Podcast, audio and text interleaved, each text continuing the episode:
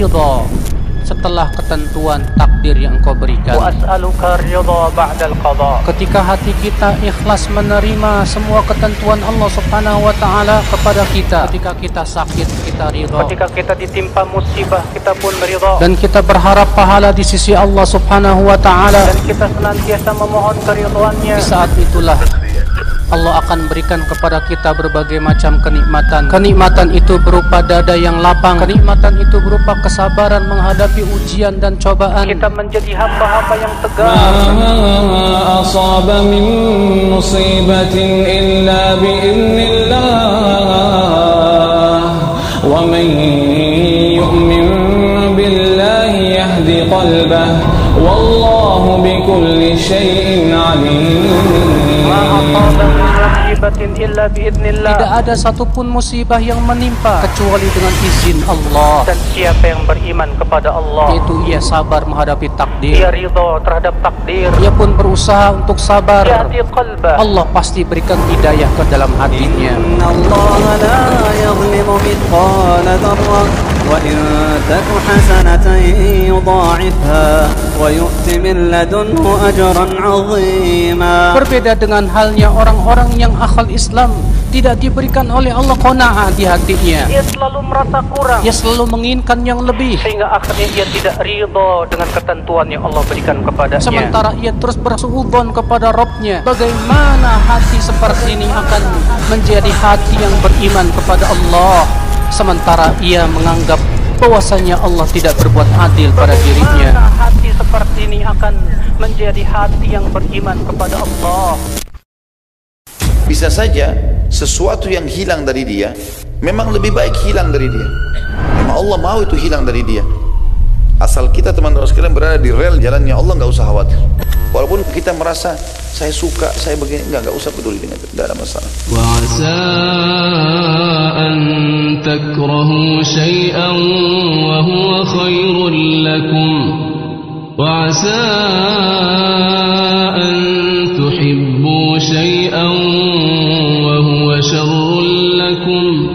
Wallahu ya'lam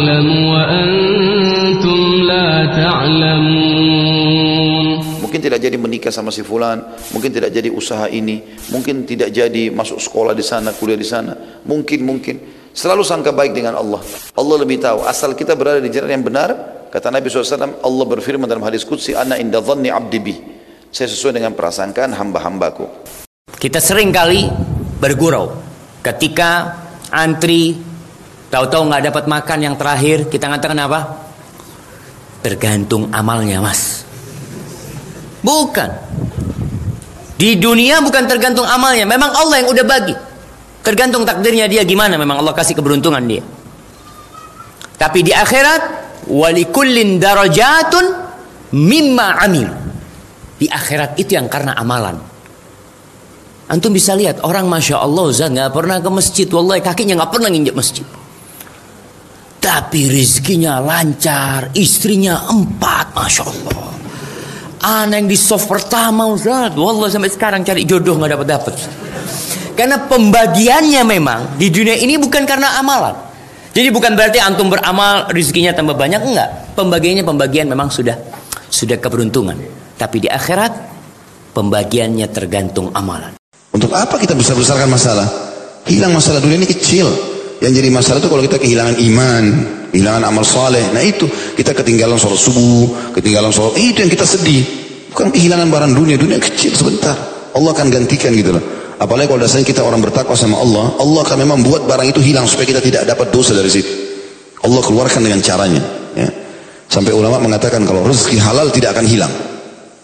Ya, dijadikan sebagai pegangan oleh para ulama. Rezeki halal tidak akan hilang. Kapan kita beli HP ini dengan uang halal, insya Allah tidak akan hilang. Tertinggal pun kita selalu temukan. Kalau rezeki haram, kita tahu taruh dengan rapi pun diambil oleh orang. Dengan kuasa Allah SWT. Maka kalau hilang sesuatu bersangka baiklah dengan Allah SWT. Mungkin ada uang haramnya, mungkin Allah mau saya ganti yang lain sudah. Dan tidak perlu dendam ini terlalu berkepanjangan, karena ada pahalanya. Ada orang kehilangan satu benda dua tahun dikenang. Terus dibahas. Masjid itu, oh pernah sendal saya hilang. Sudah dua tahun lalu. Mungkin sudah tujuh tahun lalu. Kemudian dipelajari lagi sampai orang kafir melarang rokok di pesawat. Sampai dikasih gambar. Dilarang rokok. Kenapa? Oh nggak bisa ditoleransi ini. Penyakit ini. Ini berbahaya. Di kereta nggak boleh ngerokok. Bahkan perokok ditaruh di akuarium. Antum pernah ngeliat? Anak punya sepupu dia masih ngerokok. Satu hari dia di airport dia masuk ke akuarium itu. Dia lihat anak ngapain di sini? dia. Itu semua asap macam-macam dia hirup Oh ternyata memang sudah dikarantinakan sampai akhirnya pemerintah menulis rokok membunuhmu. Masih ada orang yang rokok jamaah? Mungkin buta huruf, nggak bisa baca. Barakallahu fikum. Ente merokok tidak menjadikan ente menjadi gagal. Iklannya orang naik gunung, panjat gunung, naik mobil mewah. Ente mobil tidak punya, sepeda, kemudian merokok. Banyak orang merokok itu, subhanallah, itulah saya memikirkan firman Allah subhanahu wa ta'ala janji iblis kepada manusia la, la uzayyinanna lahum fil ardi. Sungguh aku akan menghiasi maksiat bagi mereka. Rokok yang tidak ada kelezatannya sama sekali. Kalau zina ada kelezatan ada kelezatan zina. Tapi rokok apa kelezatannya? Pertama orang merokok pasti batu-batu masih nggak enak. Wah, tapi dia paksa lama-lama jadi enak Padahal asalnya apa tidak? Tidak enak. Tapi kenapa dia merokok? Karena tadi dihiasi oleh setan. Bosnya orang merokok itu keren, disukai oleh cewek, disukai anu lah macam-macam. Akhirnya dia merokok. Padahal ngabisin duit ya, jadi kecanduan ya, sakit, batuk dan macam-macamnya. Oleh karenanya ingatkan bahwasanya kalau anda merokok, anda mengzalim diri anda. Ini semua akan dihisap oleh Allah Subhanahu wa taala. Uang yang anda buang, ini juga akan dihisap oleh Allah Subhanahu wa taala ya. Tiga hal tidak termasuk sia-sia. Enggak dihitung sia-sia, pahala di sisi Allah. Yang pertama orang yang berjihad dan mengurus tunggangan jihadnya. Jadi dia mandiin kudanya kah, dia bersihin, dia melatih, dia berlatih. Yang kedua orang yang keluar cari nafkah.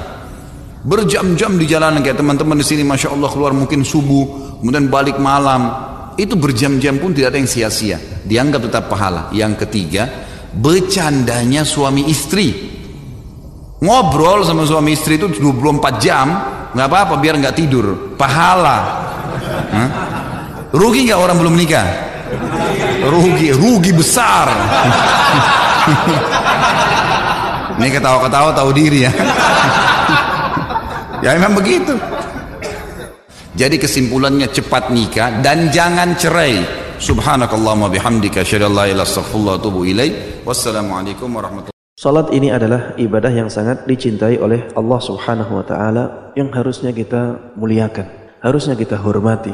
Jangan malah seperti disepelekan atau tidak begitu diperhatikan. Dan roh dari salat kita ini adalah kekhusyuan. Termasuk di antara yang mempengaruhi pahala salat kita adalah kekhusyuan kita. Kalau khusyuknya bisa tinggi, maka pahalanya sangat besar. Tapi kalau kekhusyuannya hilang, dia ingat kalau dia sholat ketika imamnya salam misalnya, pahalanya menjadi sangat minim sekali. Allah Subhanahu wa taala ketika memuji kaum mukminin, beliau menyebutkan sifat khusyuk ini. Qad aflahal mu'minun. Sungguh beruntung kaum mukminin alladzina hum fi salatihim khashi'un. Siapa mereka? Yaitu orang-orang yang di dalam salatnya mereka khusyuk kalau tidak khusyuk maka tidak masuk dalam ayat ini. Bukan berarti orang yang tidak khusyuk salatnya batal, tidak.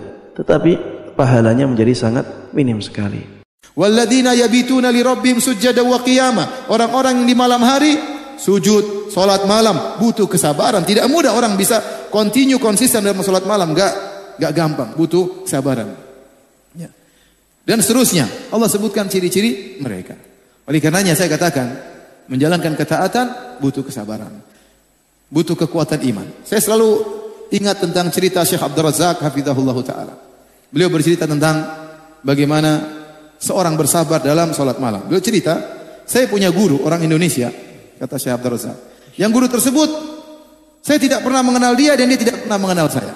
Tetapi saya sering mendoakan dia meskipun dia tidak kenal dia. Bagaimana ceritanya Syekh Abdul Razak hafizahullah berguru sama orang Indonesia ini? Kata Syekh, Dahulu di Masjid Nabawi, kalau sholat malam, jadi 10 hari terakhir mereka sholat taraweh dua ronde. Ronde pertama 20 rakaat, ronde kedua 13 rakaat. Sekarang masih terus berlanjut. Tapi bedanya dulu, kalau ronde kedua yang 13 rakaat sampai 3 juz kalau oleh karenanya saya katakan menjalankan ketaatan butuh kesabaran. Butuh kekuatan iman. Saya selalu ingat tentang cerita Syekh Abdul Razak hafizahullah taala. Beliau bercerita tentang bagaimana seorang bersabar dalam sholat malam. Beliau cerita, saya punya guru orang Indonesia, kata Syekh Abdul Razak. Yang guru tersebut saya tidak pernah mengenal dia dan dia tidak pernah mengenal saya. Tetapi saya sering mendoakan dia meskipun dia tidak kenal dia. Bagaimana ceritanya Syekh Abdul Razak hafizahullah berguru sama orang Indonesia ini? Kata Syekh, dahulu di Masjid Nabawi kalau sholat malam jadi 10 hari terakhir mereka sholat taraweh dua ronde. Ronde pertama 20 rakaat, ronde kedua 13 rakaat. Sekarang masih terus berlanjut. Tapi bedanya dulu kalau ronde kedua yang 13 rakaat sampai 3 juz kalau tidak salah. Kalau sekarang cuma satu juz seperempat. Jadi ronde kedua kita sholat dari jam 1 sampai 3 seperempat. Itu saya dapat sejak tahun 2001 waktu saya ke Madinah. Ronde pertama Ingat teman-teman sekalian, sebelum datang siksa besar, pasti Allah datangkan siksa-siksa kecil. Kalau kita abaikan, maka terjadi yang besar. Sebelum anda berzina, pada saat mau selingkuh, naudzubillah, Allah buat pasangan kita tahu. Ditelepon, peringatan dari Allah. Muncul rasa takut. Tetap ngotot ke hotel, maka Allah buat kita ketahuan oleh tetangga. Dilihat oleh teman. Tetap lakukan, datang polisi gerbek. Kalau tidak maupun Allah bisa mendatangkan gempa, rubuh hotel tersebut lalu dipermalukan. Wa naudzubillah. Maka hati-hati teman-teman, sadarlah. Orang yang cerdas sampai peringatan di kupingnya diambil sebagai pelajaran dan orang yang tidak cerdas justru orang yang mengabaikan menganggap oh begitu saja ya maka akan datang peringatan yang lebih keras lagi. Kalau lisan tidak bisa mengingatkan maka akan datang hukuman untuk menyiksa fisik seseorang sehingga dia baru sadar jalan Allah Subhanahu wa taala. Kan Ustaz tato ini air itu nggak masuk Ustaz. Sehingga wudhunya nggak sah. Nggak tato ini tidak seperti cat. Tato itu di bawah kulit bukan di atas kulit. Jadi kalau orang sholat, orang yang bertato hendaklah bertobat kepada Allah Subhanahu wa taala, banyak istighfar, kalau bisa dia menghilangkan tatonya alhamdulillah. Kalau nggak bisa dia berusaha untuk menutupi tatonya. Jangan bangga. Tutupin karena itu aib, itu dosa yang kita tidak ingin orang lain tahu. Hadza wallahu a'lam Sah nggak orang melakukan jual beli tapi nggak tahu namanya? Sah atau tidak? Contoh ya. Ini kejadian real. Waktu itu saya dan teman saya mampir di sebuah masjid. Sholat duhur, rampung sholat, udah terus. Imam langsung minta kepada salah satu makmum komat mas, komat sholat asar, jamak. Saya dan teman saya ikut sholat saja. Selesai sholat, teman saya tanya, Mi, mi, iku mau sholat apa? Lagi mau niatnya apa? Orang ngerti, semuanya melu.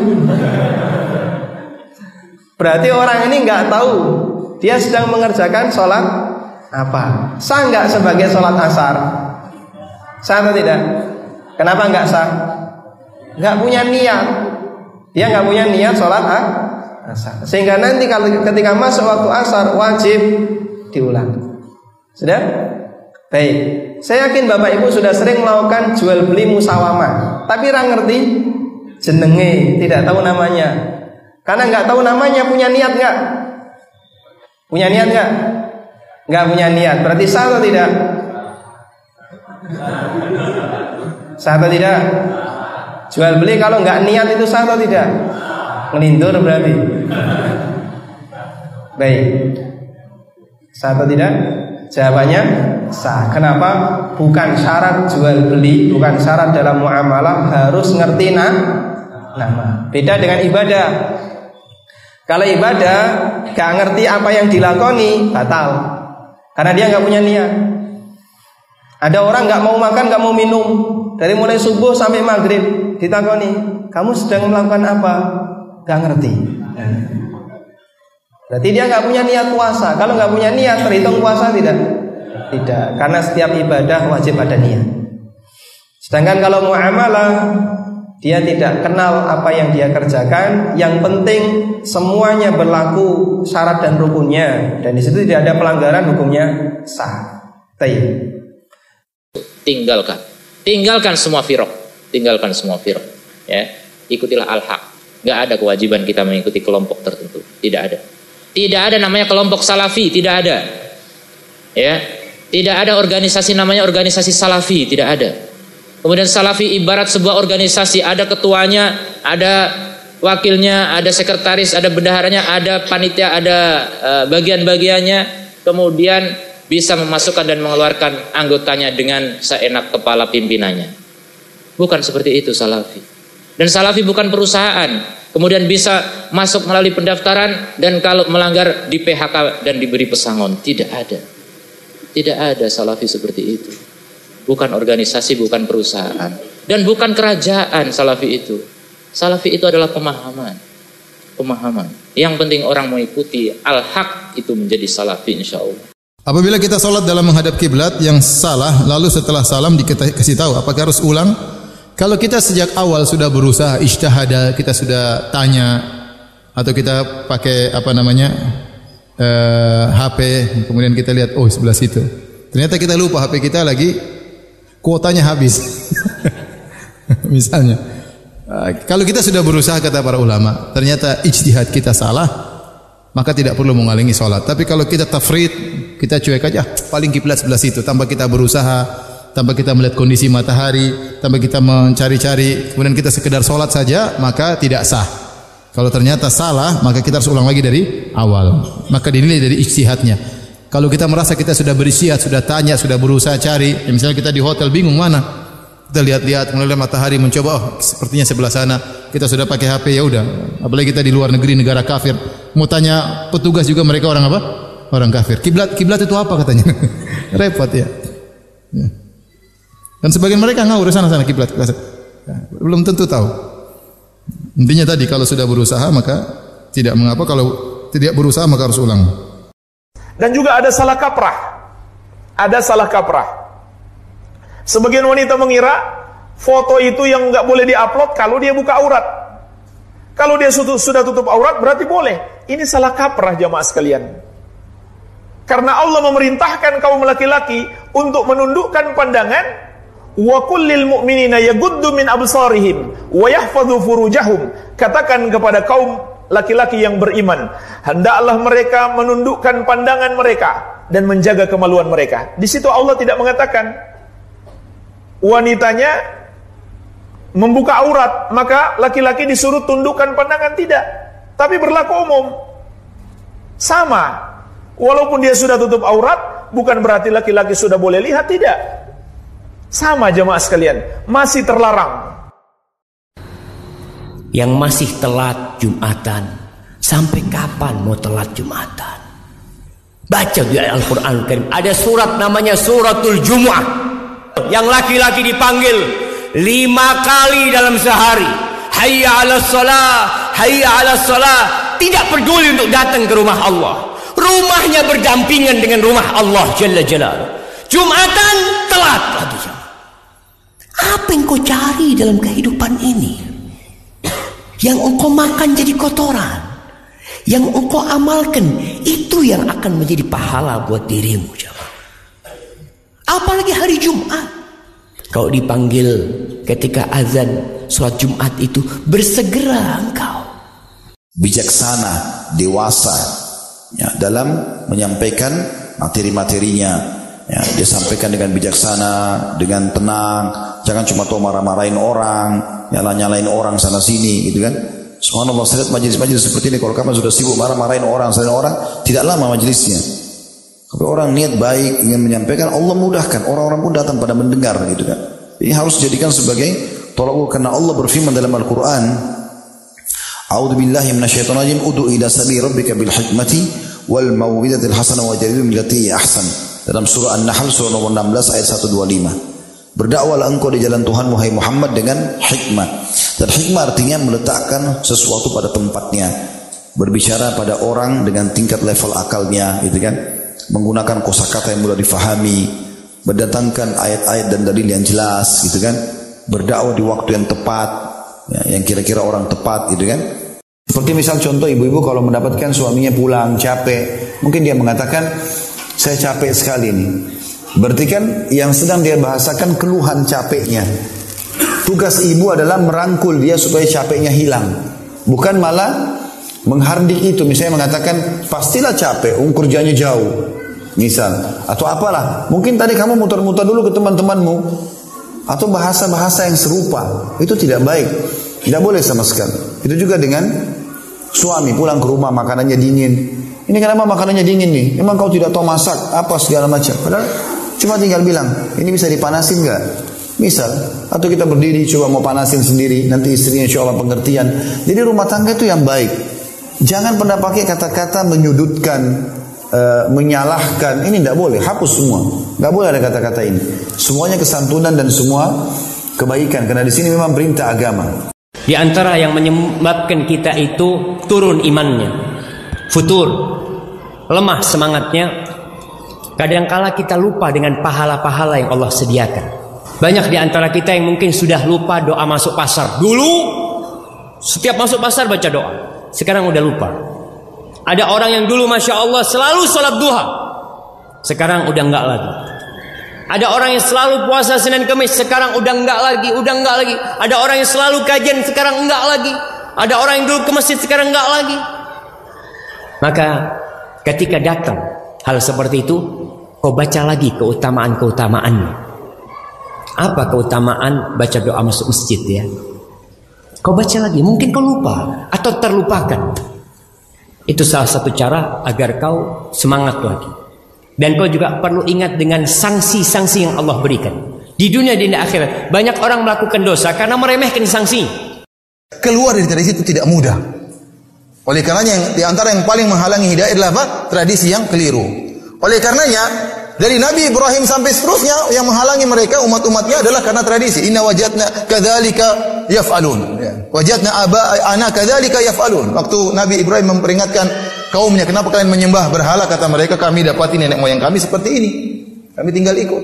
Umat Rasulullah SAW juga demikian waktu mereka bertahan dengan kesyirikannya, ya. Wajadna ana ala millah wa inna ala atharihim muhtadun wa inna ala atharihim muqtadun. Kami telah mendapati nenek moyang kami di atas jalan ini kami hanya tinggal ikut. Fir'aun waktu didakwai oleh Musa, apa kata dia? Qala fama balul qurunil ula. Wahai Musa, bagaimana dengan generasi-generasi sebelumku? Mereka dulu nggak ada masalah, mereka juga tidak percaya sama Tuhanmu, nggak ada masalah. Saya tinggal ngikutin mereka saja. Semuanya berdalil dengan apa? Nenek, nenek moyang. Ada sebuah sunnah yang terkadang sebagian orang tua melupakannya yaitu sunnah sholat sunnah di rumah. Usahakan sholat sunnah di rumah. Kata Nabi alaihi salatu wassalam, khairu salatir rajuli fi baiti. Sebaik-baiknya sholat seorang lelaki di mana? Di rumahnya. Fi baitihi. Ini hadisnya jemaah. Sebaik-baiknya sholat seorang lelaki di mana? Masjid lagi. Fi baitihi di rumahnya illal maktubah kecuali sholat fardu. Memang hadisnya kayak gitu. Supaya kita sebaik-baiknya sholat lelaki itu di rumahnya kecuali sholat wajib. Inti yang paling atau sesuatu perbuatan yang paling banyak membuat kalian saling mencintai, mulailah salam, sebarkan salam di antara kalian. Jadi sering ucapin salam ini penting. Karena kita masih ada satu tradisi teman-teman harus kita ubah di Indonesia. Kita nggak salam kecuali pada orang yang kita kenal saja. Ini salah ini. Karena salam itu kenal dengan tidak kenal. Begitulah sabda Nabi SAW di dalam hadis riwayat Imam Muslim. Pada saat seorang sahabat bertanya, Ya Rasulullah, ayu islamin khair. Wahai utusan Allah, amalan apa dalam Islam yang banyak, baik sekali. Setelah kewajiban, apa saja? Kira-kira yang paling banyak pahalanya, paling dicintai oleh Allah. Kata Nabi SAW, tutu'imut ta'am. Memberi makan orang. Jangan selalu mau ditraktir saja, traktir orang juga. Kemudian juga ya mengucapkan salam kepada orang yang kau kenal dan kau tidak kenal kata Nabi SAW. Dia tidak kenal pun sama. Ya. Sama ada orang sedekah tadi saya katakan dia punya utang di bank. Terus dia bilang, ah saya ingin sedekah supaya utang saya lunas. Maka dia sedekahkan motornya. Akhirnya nggak lunas-lunas utangnya. Ini salah. Jadi kalau orang punya utang sama orang lain, dia tidak boleh bersedekah. Kalau sudah jatuh tempo, maka tidak boleh dia bersedekah. Dia harus bayar apa? Oh, hutang. Kecuali kalau hutangnya belum jatuh tempo dan dia bisa memperkirakan pada jatuh tempo dia bisa lunasi, maka dia boleh bersedekah nggak jadi masalah.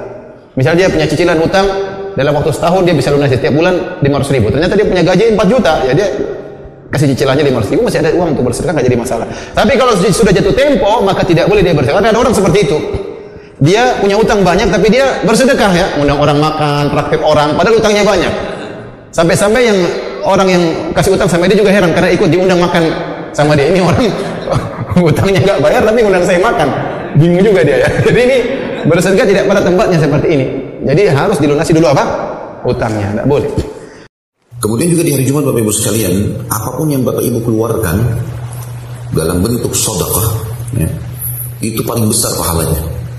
Apa pun yang kita keluarkan di hari Jumat, baik itu makanan, minuman, maka semua itu akan dilipat gandakan pahalanya dibandingkan hari-hari lain.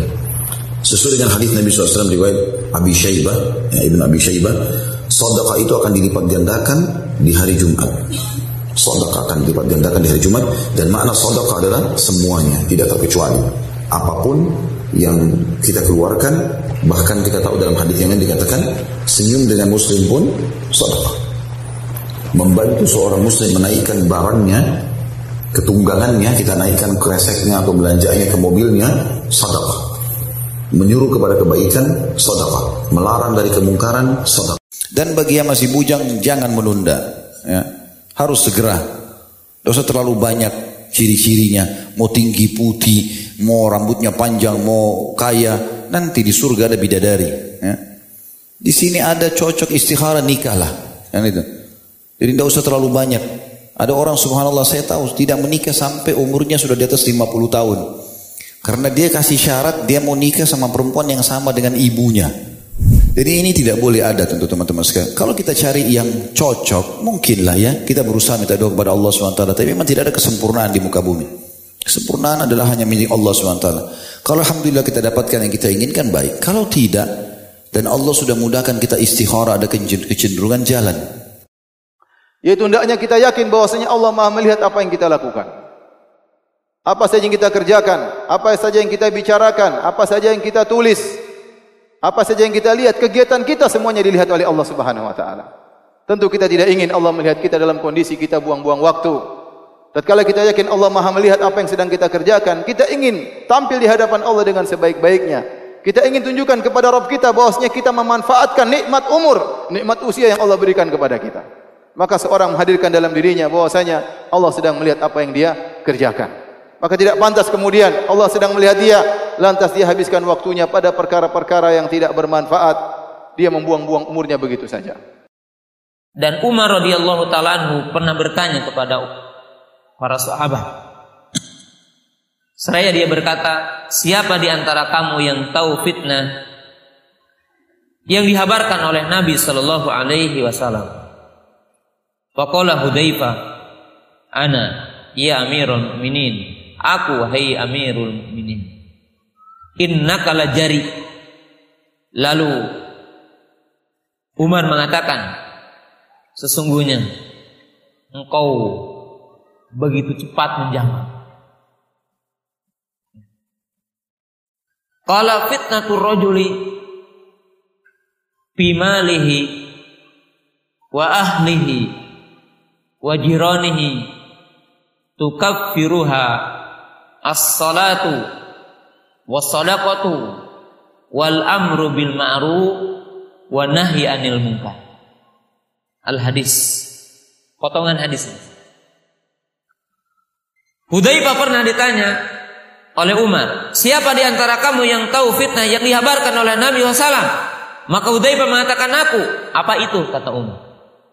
Fitnahnya seseorang dari hartanya dari keluarganya,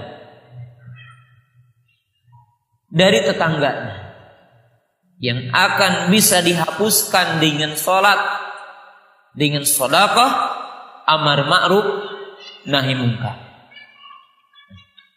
Iwat iman yang dirahmati Allah Subhanahu wa taala. Hadis ini pun mengisyaratkan dua isyarat yang sangat agung. Berkaitan dengan apa yang kita bahas. Yang pertama, bahwa di antara fitnah akhir zaman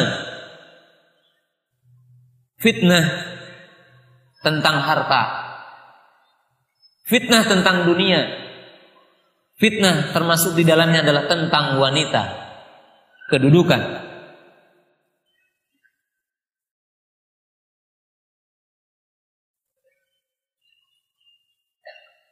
Oleh sebab itu Rasulullah SAW menyatakan dengan fitnah ini. Ma di'bani ja'i'ani arsala fi ghanamin. Afsad laha min hirsil mari alal mali wa syaraful dini. Tidaklah dua ekor serigala yang dilepas di tengah-tengah kambing lebih rusak ketimbang rakusnya seseorang kepada harta. Ini menunjukkan ihwatu iman yang dirahmati Allah Subhanahu wa taala. Bahwa dalam satu ketika akan menimba kepada umat ini akan menimba kepada kita bahwa di antara sebagian umat ini bahkan sebagian besar dari umat ini Ada yang mencintai dunia melebihi kecintaan kepada Allah, kepada Rasulnya, kepada kebenaran, kepada ilmu, dan mereka menjadikan dunia adalah segalanya. Menjadikan dunia adalah sumber kenikmatannya. Kemudian ihwati iman yang dirahmati Allah Subhanahu wa taala. Rasulullah Shallallahu Alaihi Wasallam mengisyaratkan dalam riwayat yang lain. Bahwa satu ketika sebagian dari umat ini tidak ada kepedulian.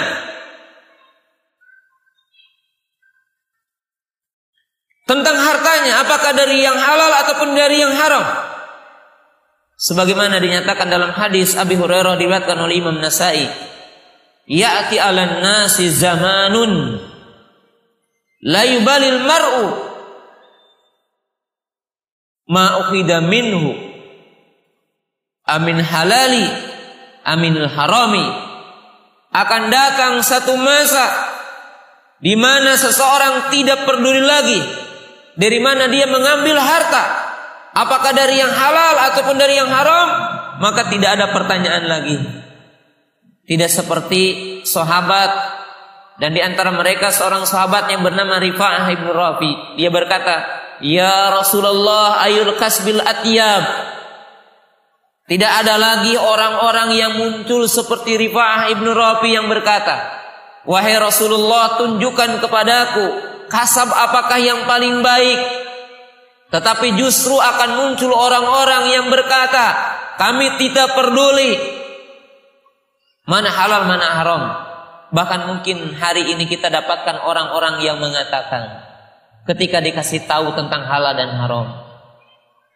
Karena kesempitan dunia dia berkata, hari ini Pak maaf, jangankan yang halal, yang haram pun kami susah mencarinya.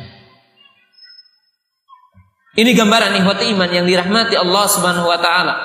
Apa yang digambarkan oleh Rasulullah sallallahu alaihi wasallam fitnah yang sangat besar. Bahkan tidak sedikit fitnah wanita. Dan fitnah wanita ini telah digambarkan oleh Nabi SAW. Ittaqud dunya wattaqun nisa. Fa inna awala fitnatin ala bani Israel kana fin nisa. Bertakwalah kamu tentang dunia dan bertakwalah kamu menghadapi wanita. Karena fitnah yang pertama menimpa kepada Bani Israel adalah wanita. Ihwat iman yang dirahmati Allah Ta'ala. Ini dua perkara yang sangat dahsyat akan menimpa kepada umat ini. Kalau kita tidak selektif, memilih agama, memilih ilmu, memilih dari siapa orang kita belajar agama, hancur. Dan ini sesuai dengan logika ilmiah yang benar. Kita kalau ingin memperbaiki mobil, kita selektif cari bengkel. Kita selektif cari mekanik. Kita mau bangun rumah, kita selektif cari tukang yang mahir. Gak mau kita sembarangan. Masa sih agama mau sembarangan? Gak bisa. Agama lebih mulia daripada mobil. Agama lebih berharga daripada rumah. Tolong dengarkan baik-baik. Nabi bersabda SAW, Inna idhamal jaza ma'idhamil bala. Sesungguhnya besarnya ganjaran, besarnya pahala tergantung dari besarnya apa? Cobaan, ujian yang kita terima. Wa inna Allah Ta'ala idha habba qawman ibtalahum. Sesungguhnya Allah SWT apabila Allah itu redo atau apabila Allah mencintai satu kaum, Allah uji mereka. Jadi Allah apabila mencintai satu kaum, Allah uji. Pasti ada ujian, nggak mungkin tidak. Tadi sudah saya sampaikan kepada antum, nabi-nabi dicintai oleh Allah atau tidak? Dicintai dan disayangi oleh Allah. Makanya ujiannya banyak para nabi. Antum lihat para nabi, ujiannya berat. Apalagi Nabi Muhammad SAW, Sayyidul Anbiya ujiannya berat, cobaannya berat ujiannya. Allah cinta masuk akan diuji. Sebelum kita memberikan komen, memposting sebuah gambar atau mengupload sebuah video atau men-share sebuah artikel. Atau mungkin copy paste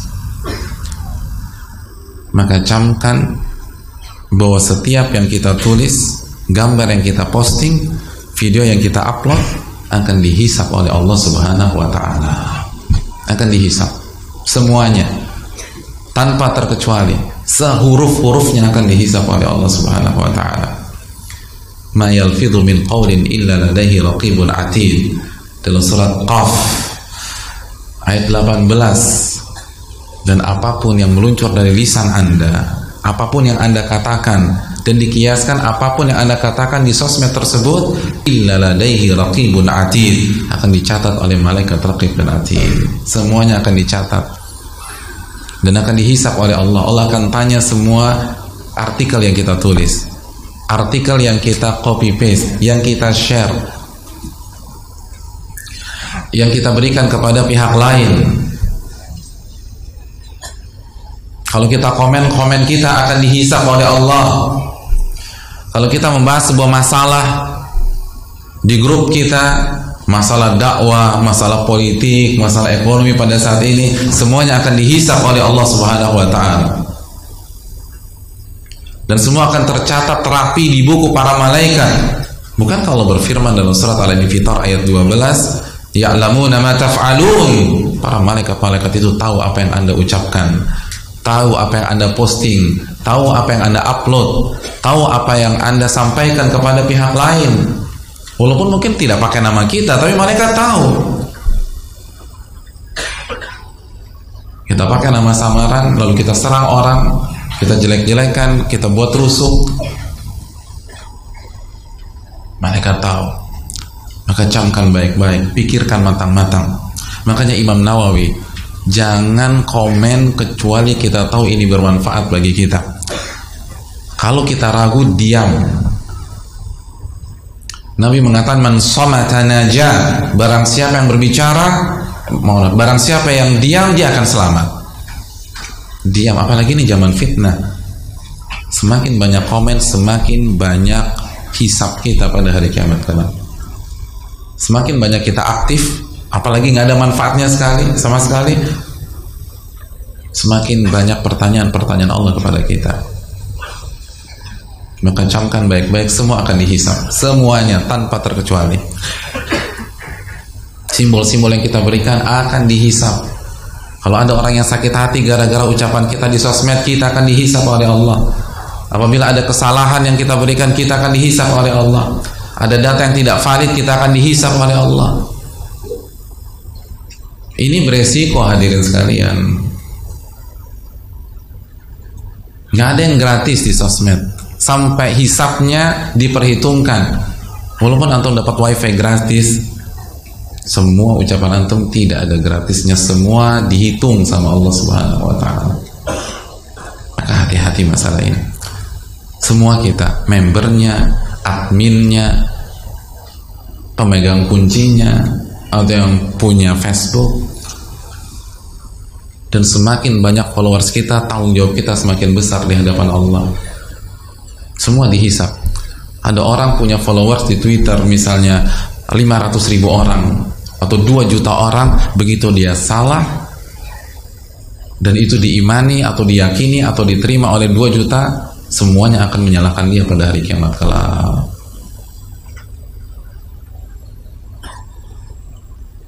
Semua akan dihisap oleh Allah Tangan saya tidak akan pernah bisa mengangkat tisu ini, memindahkannya atau mengambil sesuatu kecuali dengan izin Allah. Mata kita tidak akan melihat kecuali dengan izin Allah. Telinga tidak akan mungkin mendengar kecuali dengan izin Allah. Ya, kaki melangkah juga begitu dan seluruh organ tubuh kita.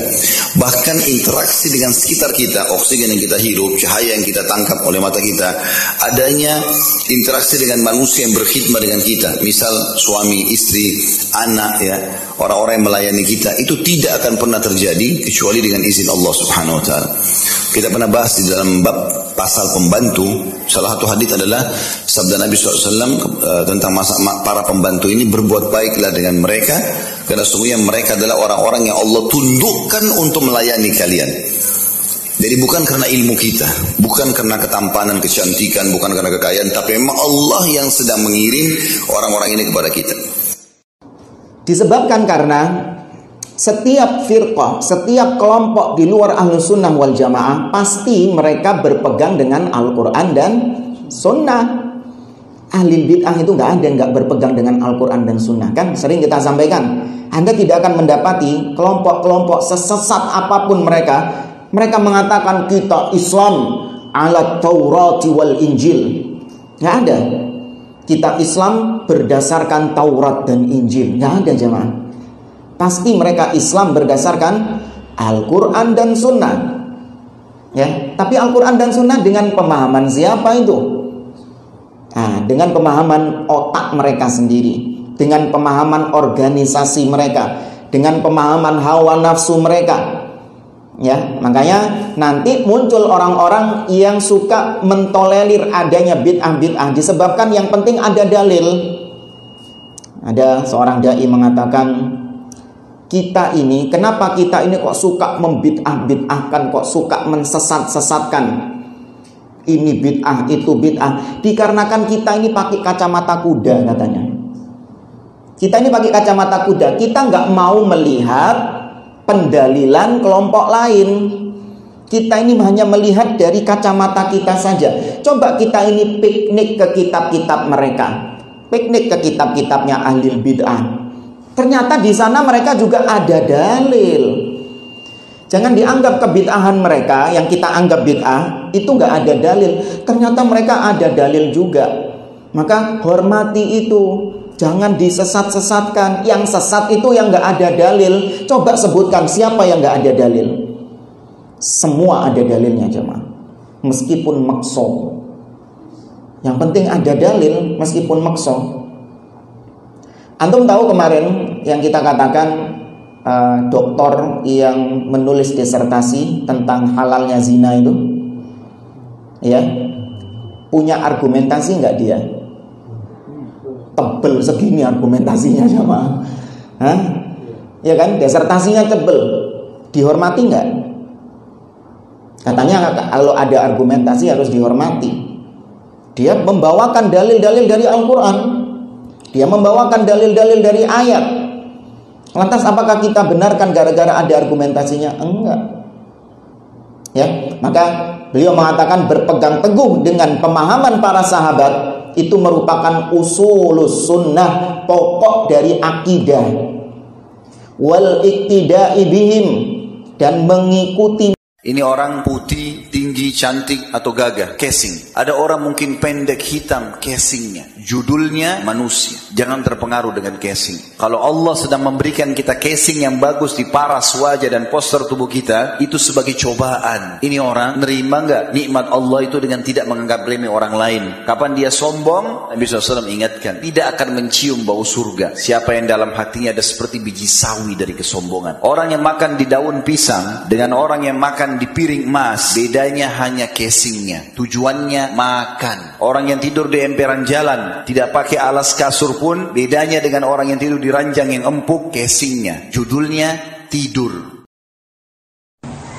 Muslim sejati itu adalah yang dia sangat berhati-hati dengan lisan ucapan dan tangan perbuatannya sehingga dia tidak menyakiti, tidak menzalimi, tidak mengganggu orang-orang di sekitarnya. Kalau ada yang mengaku muslim, mengaku ahlus sunnah wal jamaah, mengaku beragama Islam, tetapi sukanya mengganggu orang-orang di sekitarnya, menyakiti orang lain dengan lisan ucapannya, menzalimi orang lain dengan tangan perbuatannya. Ketahuilah, dia bukan muslim sejati. Melainkan dia hanya muslim kaleng-kaleng. Muslim palsu. Muslim KW. Karena muslim yang orisinil, yang asli, dia tidak mungkin menyakiti atau mengganggu ataupun menzalimi orang-orang di sekitarnya. Kalau orang itu sudah terbiasa dengan dosa, hatinya itu lama-lama akan mati. Ada orang yang kalau lihat perempuan sudah malu sekali, dia sudah nggak mau gitu. Namun ada laki-laki yang lihat perempuan bolak-balik biasa-biasa saja, sehingga jadi terbiasa dengan maksiat. Sama contoh, orang itu kalau meninggalkan sholat, sifat dari meninggalkan sholat itu adalah akan ketagihan terus. Dia meninggalkan satu sholat, dua sholat, tiga sholat, empat sholat, lima sholat, akhirnya jadi terbiasa lagi. Ah, besoknya dia tinggalkan lagi sudah jadi biasa. Kalau orang yang sudah rutin sholat, ketika tinggalkan dia langsung memperbaiki diri. Hatinya itu masih ada merasa bersalah, pasti pikirannya seperti itu. Beda dengan orang yang nggak pernah sholat, hati sudah mati. Tanda matinya tadi keasikan dengan maksiat dan nggak pernah merasa itu dia salah. Kemudian yang kedua, jika seorang baru berhijrah, maka tidak diragukan bahwasanya syaitan akan berusaha menarik dia kembali karena dia baru saja meninggalkan kemaksiatan, baru saja, baru saja meninggalkan lingkungan syaitan. Setan tentunya tidak ridho, tidak ridho bahwasanya ada salah satu didikannya yang lepas. Dia akan berusaha menarik kembali semaksimal mungkin agar bisa kembali lagi. Ya, maka seorang yang hijrah dia sadar bahwasanya setelah dia meninggalkan uh, komunitasnya atau maksiatnya, maka akan datang banyak godaan-godaan dan setan akan bersikeras berusaha untuk menggodanya dari depan, dari belakang, dari samping, dari kiri untuk bisa mengembalikan dia kepada uh, masa lalunya. Maka dia harus benar-benar minta pertolongan kepada Allah Subhanahu wa taala, berdoa kepada Allah Subhanahu wa taala agar dikasih istiqamah ya. Dan di antara doa yang terbaik yaitu berdoa kepada Allah Subhanahu wa taala ya muqallibal qulub tsabbit qalbi ala dinik ya. Ya muqallibal qulub tsabbit qalbi ala dinik artinya wahai zat yang bolak-balik hati manusia, tegarkanlah hatiku di atas agama. Kita masih sering melihat masjid ketika khutbah Jumat itu sepi. Mungkin hanya setengah soft setengah masjid. Sisanya menyusun. Padahal kita tahu atau kita nggak tahu memang. Iya. Kebanyakan kita nggak tahu bahwa orang yang datang di awal waktu pada hari Jumat nama qarraba badina. Seakan-akan dia berkorban seekor onta yang besar. Itu yang datang di awal waktu. Berapa harga harga onta? 30 juta, 40 juta, 50 juta. Maukah engkau tiap Jumat sodakoh 50 juta? Berat buat kita. Tidak perlu kau keluarkan duit. Cukup awal waktu datang. Yang datang di saat kedua. Seperti yang mengorbankan seekor sapi. Serial fikih dari Rumaiso. Salat harus suci dari hadas. Hadas menunjukkan keadaan tidak suci seperti setelah kentut atau buang hajat. Suci dari hadas besar dan kecil merupakan syarat sahnya sholat. Ada nukilan ijma ulama dalam hal ini, seperti dinyatakan oleh Ibnu Mundir, Ibnu Hazm, Ibnu Batol, Imam Nawawi, dan Al-Iraqi. Dari Abu Hurairah radhiyallahu anhu ia berkata bahwa Rasulullah shallallahu alaihi wasallam bersabda, Allah tidaklah menerima sholat salah seorang di antara kalian ketika ia berhadas sampai ia berwudu. Catatan tentang sholat dalam keadaan berhadas. Yang pertama, siapa yang sholat dalam keadaan lupa atau tidak tahu kalau ia masih dalam keadaan berhadas, maka sholatnya wajib diulangi. Hal ini disepakati oleh para ulama sebagaimana ada ijma yang dinyatakan oleh Ibnu Abdul Bar, Imam Nawawi, Ibnu Taimiyah, dan Ibnu Rajab. Yang kedua, siapa yang tidak mendapati air juga tidak mendapati debu karena ada uzur yang teranggap seperti karena ditawan atau sakit, maka ia sholat sesuai kondisinya dan sholatnya tidak perlu diulang. Inilah pendapat dalam madhab Hambali. Pendapat ulama Malikiyah, salah satu pendapat Syafi'iyah dipilih pula oleh Imam Bukhari, Ibnu Hazm, Imam Nawawi, Ibnu Taimiyah, Ibnu Utsaimin dan Fatwa Al-Lajnah Ad-Daimah atau Komisi Fatwa KSA. Serial Fikih dari Rumaiso. dalam hadis yang diriwayatkan Imam Tirmidzi dari Anas bin Malik radhiyallahu taala anhu bahwa Nabi sallallahu alaihi wasallam bersabda man shalla arba'ina yawman fi jama'ah yudriku takbiratal ihram ma'al imam kutibat lahu bara'atan bara'atun minal minan nifaq wa bara'atun minan nar. Barang siapa yang sholat berjamaah selama 40 hari di masjid mana saja berjamaah dia mendapati takbiratul ihramnya imam dia dapat tuh takbiratul ihram. Imamnya Allahu Akbar takbiratul ihram antum dapat. Maka dia akan diberi dua stempel.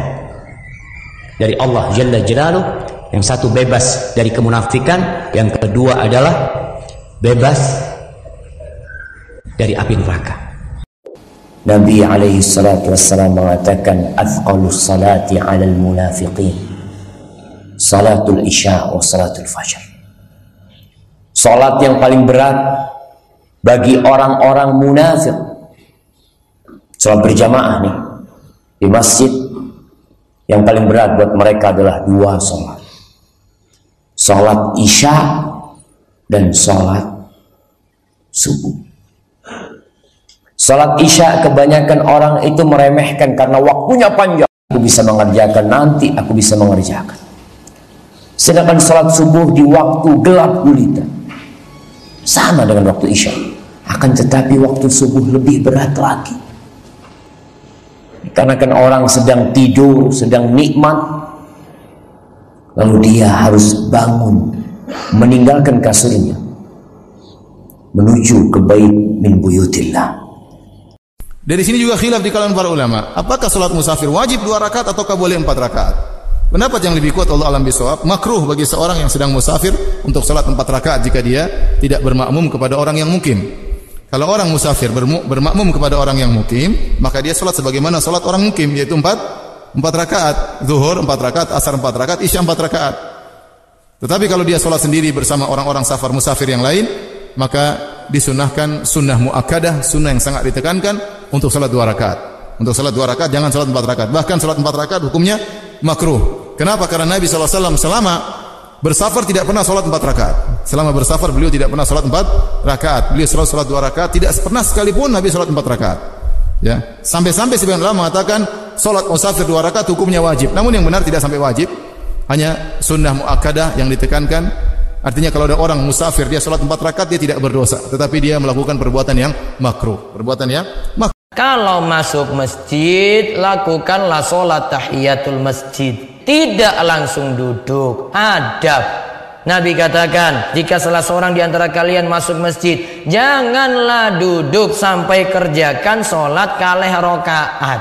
Bisa langsung dengan sholat rawatib bisa langsung juga dengan niatan sholat sunnah wudhu atau dua rakaat sunnah lainnya. Yang penting masuk masjid kerjakan dua rakaat tidak langsung duduk ini aturan lagi nih. Ini kadang jamaah sholat Jumat masuk masjid gur masuk, wah dikira ini masjid ini kayak rumah biasa. Masjid ini tempat yang mulia. Masuk masjid sholat kali rakaat. Walaupun khotib sudah naik mimbar. Ini adab. Bahkan di antara tanda kiamat itu adalah ketika orang itu masuk masjid tidak pernah mendirikan sholat tahiyatul masjid. Dan sekarang kita sudah sering temukan seperti itu. Orang tidak hormati masjid.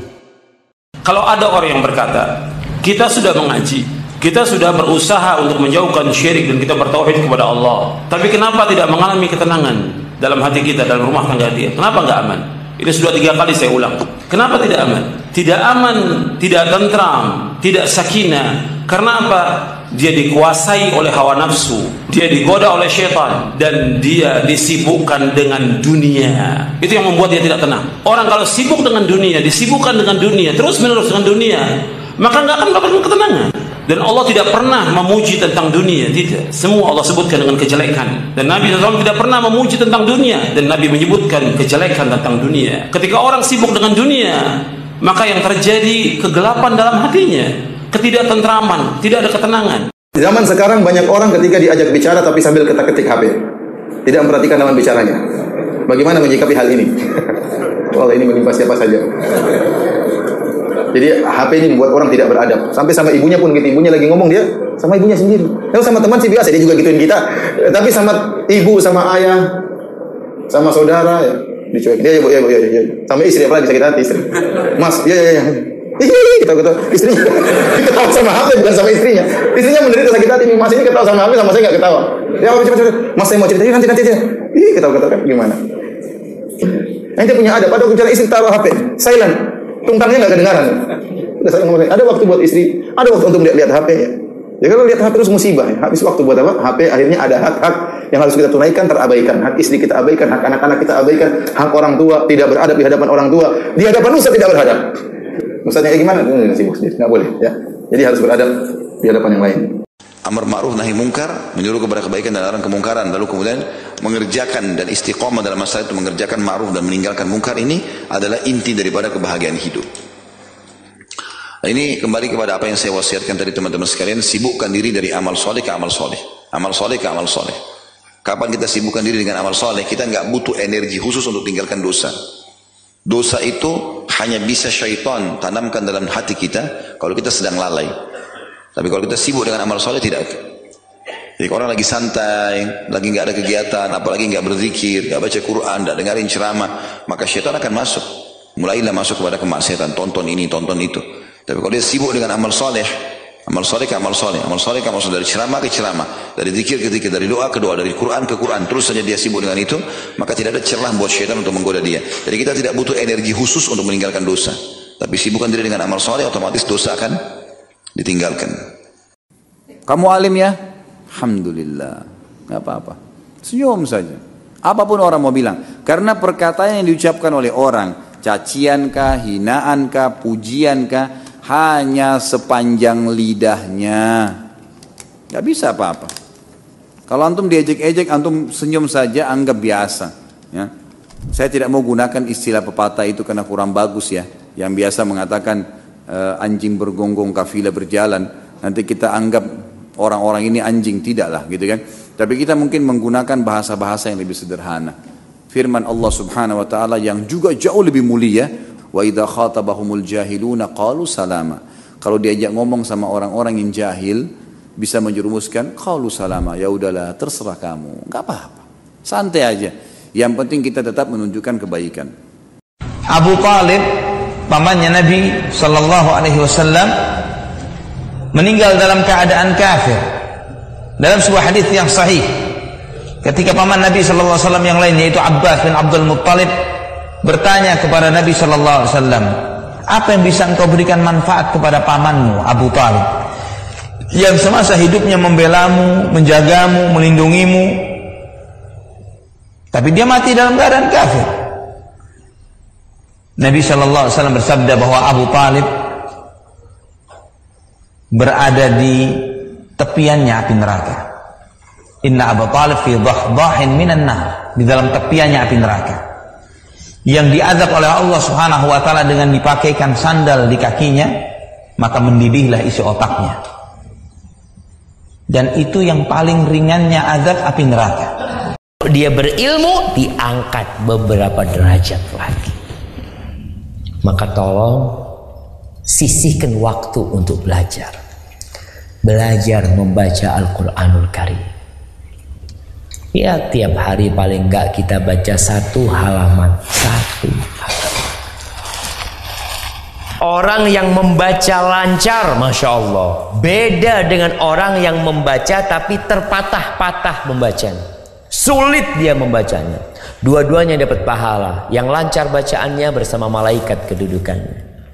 Yang terpatah-patah bacanya wahwa syakun alaihi dia terbebani dengan hal itu kata Nabi SAW lahu ajran dia dapat dua pahala double pahalanya pahala bacaan Quran dan pahala kelelahan dia maka jangan pernah putus asa untuk baca Quran. Nggak bisa baca Quran, panggil guru. Nggak apa-apa. Alhamdulillah di beberapa masjid ini sudah ada majelis tahsin untuk orang-orang sepuh. Karena orang tua ini nggak mau dikumpulin sama yang muda tuh. Masa anak kumpul sama anak umur 8 tahun? Enggak lah, malu itu dia. Anak 8 tahun hafal dua juz. Ini kakek-kakek Allahu Akbar. Juz amma nggak hafal.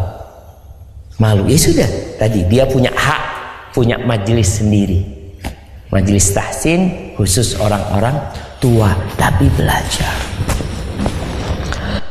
Saudaraku yang sedang asyik bermain TikTok, terutama para perempuan yang berjoget ria, yang berjoget ria dengan lagu-lagu remix. Anda sebagai seorang wanita, wajah Anda sangat mempesona. Hidung Anda, bibir Anda, mata Anda sangat membuat syahwat lelaki naik. Tahukah dosa yang sudah Anda reguh untuk berhadapan dengan Allah nanti kelak? Dosa yang disebut dengan dosa tabarruj. Dosa memperlihatkan kecantikan, kemolekan di hadapan laki-laki yang bukan mahramnya. Wahai saudariku muslimah, saat Anda bermain TikTok ataupun video apa pun yang memperlihatkan wajah Anda, kemolekan tubuh Anda, maka ketahuilah baik-baik. Saat itu pula Anda sedang menurunkan laknat dari Allah Jalla fi'ula. Semoga dengan video ini Anda benar-benar berpikir bahwa kehidupan bukan hanya di sini. Setelah Anda mati, Anda akan dimintai pertanggungjawaban. Ada seorang pemuda di masa Nabi SAW itu ingin nikahi seorang pelacur namanya anak.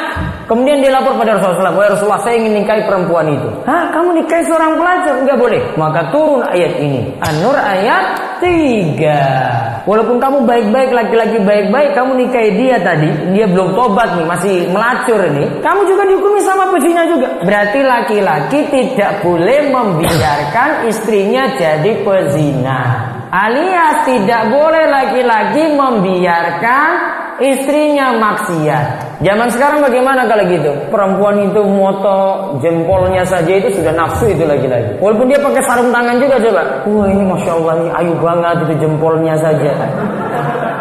Belum tangannya, belum lengannya. Dihiasi setan, kalbis iblis. Banyak-banyak tebar pesona di media sosial. Harus diingatkan. Jangan biarkan. Lebih tertutup lebih baik kalau punya istri